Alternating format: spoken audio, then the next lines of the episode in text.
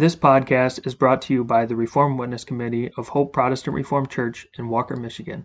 It is our goal to spread our distinct Protestant Reformed views based on the Word of God and the Reformed Confessions. We hope that this message is edifying to you. Our meditation for today is concern for Zion's good. Let's begin by reading Psalm 4. To the chief musician on Neginoth, a psalm of David Hear me when I call, O God of my righteousness. Thou hast enlarged me when I was in distress. Have mercy upon me and hear my prayer. O ye sons of men, how long will ye turn my glory into shame? How long will ye love vanity and seek after leasing? But know that the Lord hath set apart him that is godly for himself. The Lord will hear when I call unto him. Stand in awe and sin not. Commune with your own heart upon your bed and be still. Offer the sacrifices of righteousness and put your trust in the Lord. There be many that say, Who will show us any good? Lord, lift thou up the light of thy countenance upon us. Thou hast put gladness in my heart more than in the time that their corn and their wine increased. I will both lay me down in peace and sleep, for thou, Lord, only makest me dwell in safety. If your sins are blotted out, and you know it because of the faith and love for God that always is bestowed upon those for whom Christ died, you will also love God's whole church. If you hate sin, you love God. And if you love God, you will love his whole church. That is why David, having prayed for the blotting out of his sins in God's mercy, is concerned with his mercy upon his whole church. And having prayed for the forgiveness of his own sins, David is concerned for the whole church of God. Prays in Psalm 51, verse 18 Do good in thy good pleasure unto Zion Build thou the walls of Jerusalem. Our versification goes thus Do good to Zion in thy grace, her ruined walls restore.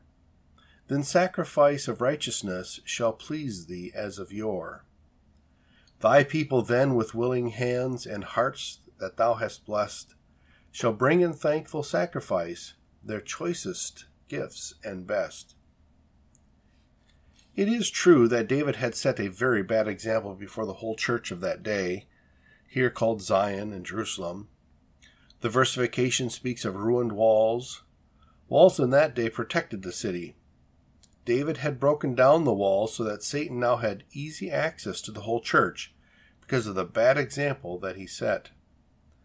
Therefore, David prays that God will do good to Zion, protecting his church from Satan's arrows and causing the church to bring sacrifices of righteousness. The question is whether your sins bother you in that way. The sins you committed before others in your family, at work, among the other members of God's church, did they make you sad in the thought that you may have encouraged others to walk in your sins? Confess your sins before God, but also before men. Never defend them and pray that your sins may not break down the walls of your church and give Satan easy access to the hearts of the members of your church. Go then, as David did, to God and pray that he may protect his church from the sins you performed before her members, and that they may bring their choicest and best gifts of thanksgiving and praise to him.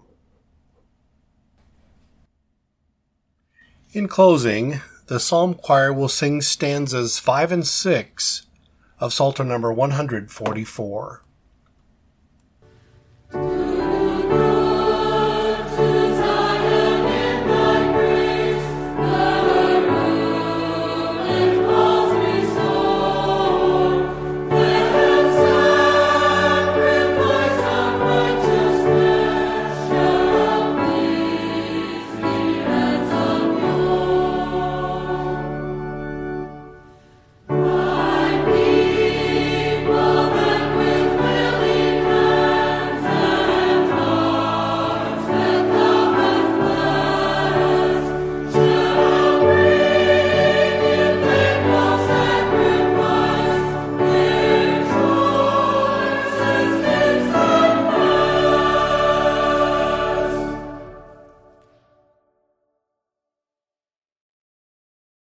Thank you for listening to this message. It is our hope that it was edifying to you.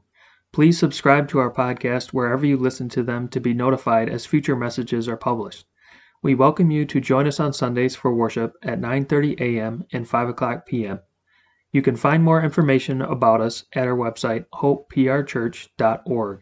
Also, you can follow us on our Hope Protestant Reformed Church Facebook page, and you can email the Reformed Witness Committee with any questions or feedback at hoperwc at gmail.com. Thank you.